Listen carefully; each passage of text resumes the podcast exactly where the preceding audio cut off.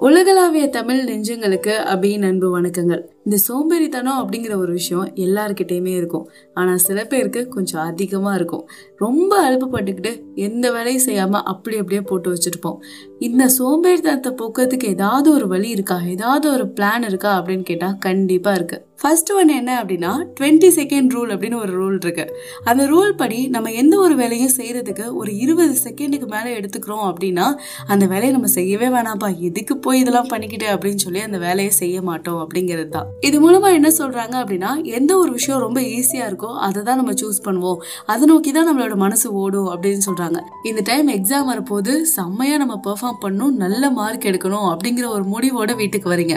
வீட்டுக்கு வரப்போ ஹாலோட என்ட்ரன்ஸ்ல ஒரு டேபிள்ல உங்க ஃபோன் இருக்கு. அதுக்கும் அடுத்த ரூம்ல பாத்தீங்க அப்படின்னா ஒரு டேபிள்ல உங்களோட புக்ஸ் இருக்கு. நீங்க எதை முதல்ல எடுப்பீங்க அப்படின்னா உங்களோட ஃபோனை தான் முதல்ல எடுப்பீங்க. அதை எடுத்துட்டு யூஸ் பண்ண ஆரம்பிச்சிருவீங்க. பாத்தீங்கன்னா டைம் போயிட்டே இருக்கும். அதுக்கப்புறம் படிக்கவே மாட்டீங்க. இதுதான் நம்மளோட பிரச்சனையே. நமக்கு தேவையான விஷயங்களை நம்ம எவ்வளோ பக்கத்தில் வச்சுருக்கோமோ அவ்வளோக்கு அவ்வளோ அந்த விஷயத்தை நம்ம செய்ய ஆரம்பிப்போம். நமக்கு தேவையே இல்லாத விஷயங்களை நம்ம எவ்வளோ தூரமாக வச்சுருக்கோமோ அந்த அளவுக்கு நம்மளை விட்டு இந்த சோம்பேறித்தனமும் தூரமாக போயிடும். ஏதோ ஒரு விஷயத்த செய்யணும்னு பிளான் பண்ணிட்டீங்க அப்படின்னா அதுக்கு தேவையான விஷயங்களை உங்கள் கண்ணுக்கு படுற மாதிரி வச்சுக்கோங்க. அதை ஸ்பாயில் பண்ணுற விஷயங்களை ரொம்ப தூரமாக வச்சுக்கோங்க. அது உங்களோட மொபைலில் இருக்க ஆப்பாக இருந்தாலும் சரி உங்களோட வீட்டில் இருக்கிற நிறைய திங்ஸாக இருந்தாலும் சரி எது உங்களுக்கு ஈஸியாக இருக்கோ அதை தான் நீங்கள் முதல்ல சூஸ் பண்ணுவீங்க. ஸோ உங்களுக்கு தேவையானதை ஈஸியாக வச்சுக்கோங்க. ரெண்டாவது விஷயம் என்ன அப்படின்னா பத்து நிமிஷம் வேலை செய்கிறது எப்போவுமே ஒரு வேலை செய்ய போகிறோம் அப்படின்னு நம்ம முடிவு பண்ணிட்டோம் அப்படின்னா அதுக்கு ஒரு ஒரு மணி நேரம் இல்லை மூணு மணி நேரம் நாலு மணி நேரம் அப்படின்னு சொல்லி நம்ம டைமை ஃபிக்ஸ் பண்ணுவோம். அதுதான் நம்ம பண்ணுற பெரிய தப்பே. நாலு மணி நேரம் இந்த வேலையை செய்யணுமா அப்படின்னு சொல்லிட்டு நம்ம நிச்சயமாக அந்த வேலையை செய்ய மாட்டோம். ஏன்? அரை மணி நேரம்னா கூட நம்ம யோசிச்சுட்டு தான் இருப்போம். ஆனால் ஒரு பத்து நிமிஷம் இதை வந்து சும்மா பார்க்கலாம் அப்படின்னு சொல்லிட்டு ஒரு வேலையை செய்ய ஆரம்பிச்சிங்க அப்படின்னா அந்த பத்து நிமிஷத்தை நீங்கள் முடிக்கிறப்ப பரவாயில்லையே பத்து நிமிஷம் ஃப்ளோவாக இந்த ஒர்க்கை நான் முடிச்சுட்டேனே சரி இன்னொரு பத்து நிமிஷம் செய்யலாம் அப்படிங்கிற எண்ணம் வர ஆரம்பிக்கும்.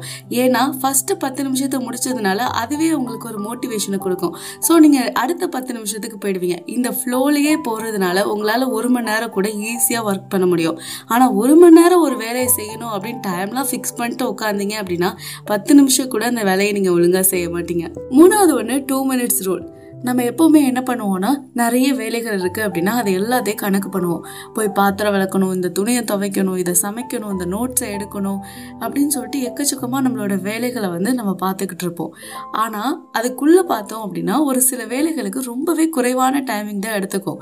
இந்த பாத்திரம் விளக்குறதுல ஒரு நாலு ஜாம தான் கிடக்கும். அது என்னமோ பாத்திரம் விளக்கணும் பாத்திரம் விளக்கணும்னு பெருசாக பேசுவோம். இந்த மாதிரி தான் சில விஷயங்களுக்கு கம்மியான டைமிங் தான் எடுக்கும். ஆனால் அதை நம்ம வேலைகளாக பார்க்குறப்போ ஐயோ பத்து வேலை இருக்கே பதினஞ்சு வேலை இருக்கே அப்படிங்கிற மாதிரி ரொம்ப பெருசாக தெரியும்.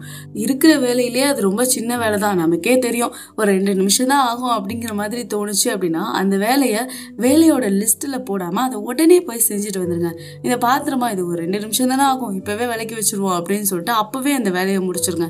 இப்படி இருக்கிற இந்த சின்ன சின்ன வேலைகள்லாம் அப்போவே முடிச்சிட்டீங்க அப்படின்னா நிறைய வேலைகள் இருக்கிற மாதிரியான விஷயம் உங்களுக்கு தோணவே தோணாது. ஸோ ஒரு பத்து நிமிஷம் அஞ்சு நிமிஷம் எடுத்துக்கிற வேலையாக இருந்துச்சு அப்படின்னா இதுக்கு ஒரு ரெண்டு நிமிஷம் தானே ஆகும். முடிச்சுட்டு போயிடலாம். அப்படிங்கிற எண்ணத்தை வளர்த்துக்கோங்க.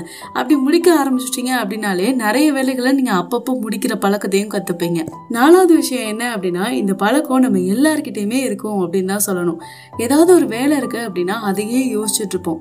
ஐயோ துணியை ஊற வைக்கணும் துணியை ஊற வைக்கணும் நோட்ஸ் எடுக்கணும் நோட்ஸ் எடுக்கணும். இதையே திங்க் பண்ணிகிட்டே இருப்போம். இன்னும் கொஞ்சம் யாராவது ஒருத்தவங்க மாட்டினாங்க அப்படின்னா அவங்க கிட்ட ஏ துணியை ஊற வச்சேன்ப்பா இன்னும் துவைக்கலப்பா துணியை ஊற வச்சேன் இன்னும் துவைக்கல. இந்த மாதிரி ஒரு ராமாயணம் மகாபாரதம் மாதிரி அந்த கதையை திரும்பி திரும்பி நம்ம சொல்லிக்கிட்டே இருப்போம்.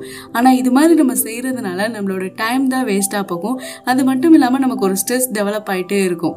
ஸோ எதையும் நம்ம மண்டையில் போட்டு யோசிச்சுக்கிட்டோம் இல்லை மற்றவங்க கிட்ட சொல்லிக்கிட்டோ இருக்கவே கூடாது. உடனே ஆக்ஷனில் இறங்கிடணும். அஞ்சாவது விஷயம் என்ன அப்படின்னா இது நம்மளோட ஹெல்த்தை பற்றினது தான் நம்ம உடம்பு எந்த அளவுக்கு நல்லா இருக்கோ அந்த அளவுக்கு நம்ம ரொம்ப எனர்ஜெட்டிக்காக ஃபீல் பண்ணுவோம். எல்லா வேலையும் ரொம்ப சுறுசுறுப்பாக முடிக்க கற்றுப்போம் அப்படி இருக்கணும் அப்படின்னா கண்டிப்பாக காலையில் ஏதாச்சும் ஒரு எக்ஸசைஸ் பண்ணுங்கள் அது எதுவாக வேணால் இருக்கலாம். யோகா மெடிடேஷன் இதையும் சேர்த்து தான் நான் சொல்கிறேன் பட் ஏதோ ஒரு விஷயம் உங்களோட ஹெல்த்துக்காக நீங்கள் காலையில் பண்ணுறப்போ அது உங்களோட எனர்ஜி லெவலை நல்லா பூஸ்ட் பண்ணி கொடுக்கும். அது மட்டும் இல்லாமல் காலையில் ஏந்திருக்கிறப்பே நம்ம ஒரு சோம்பேறித்தனத்தோடு எழுந்திரிப்போம் ரொம்ப டயர்டாக இருக்க மாதிரி ஃபீல் ஆகும்ல. அதுக்கும் ஒரு காரணம் இருக்குது அது என்னென்னா நைட்டு தூங்க போகிறப்போ ரொம்ப லேட்டாக நம்ம சாப்பிடுவோம். சாப்பிட்ட உடனே படுத்துப்போம். அப்படி இல்லைன்னா நைட்டு நல்லா வெளுத்து கட்டுறது. அன்னைக்கு தான் ஏதோ நைட்டு தான் உட்காந்து படையல் போட்ட மாதிரி சாப்பிட்றது. அந்த மாதிரி சாப்பிட்டுட்டு தூங்குறப்போ என்ன ஆகும்னா டைஜஸ்ட் ஆகிறதுக்கே ரொம்ப நேரம் ஆகும். டைஜஸ்ட் ஆகிறதுக்கே நிறைய ஒர்க் பண்ண வேண்டியிருக்கும். அப்போ நம்மளோட உடம்பு தூக்கத்தில் கூட வேலை பார்த்துட்டே இருக்கிறதுனால காலையில் எழுந்திரிக்கிறப்போ ரொம்ப சோம்பேறித்தனமாக இருக்கும். ஸோ ரொம்ப லேட் நைட் சாப்பிட்றது நைட்டு ரொம்ப நிறைய சாப்பிட்றது இதெல்லாம் கொஞ்சம் அவாய்ட் பண்ணிவிட்டு காலையில் எக்ஸசைஸ் பண்ணுறதை இன்க்ளூட் பண்ணிக்கோங்க. இந்த ட்ரிக்ஸ்லாம் ஃபாலோ பண்ணி உங்களோட சோம்பேறித்தனத்துக்கு கூட ஒரு சண்டையை போட்டுட்டு அப்படியே இந்த சுறுசுறுப்பானவங்க சங்கத்தில் வந்து சேருமாறு தாழ்மையுடன் கேட்டுக்கொள்கிறேன். இன்னைக்கு நம்மளோட எபிசோடு எப்படி இருந்துச்சு? உங்களுக்கு பிடிச்சிருந்ததா? பிடிக்கலையா? பிடிச்சிருந்தா மறக்காமல் ஃபாலோ பண்ணிடுங்க. உங்களுக்கு பிடிக்கலனாலும் சரி உங்களுக்கு என்ன மாதிரியான கமெண்ட்ஸ் என்கிட்ட ஷேர் பண்ணணும் அப்படின்னாலும் அதை என்னோட இன்ஸ்டாகிராம் பேஜில் வந்து மறக்காமல் ஷேர் பண்ணிக்கோங்க. அப்புறம் நம்மளோட பாட்காஸ்ட்டை உங்களோட ஃப்ரெண்ட்ஸ் அண்ட் ஃபேமிலிக்கும் ஷேர் பண்ணிடுங்க. இதே மாதிரி ஒரு நல்ல பதிவோட நெக்ஸ்ட் வீக் உங்கள் எல்லாரையுமே வந்து சந்திக்கிறேன். Stay amazing with me Abhi tata bye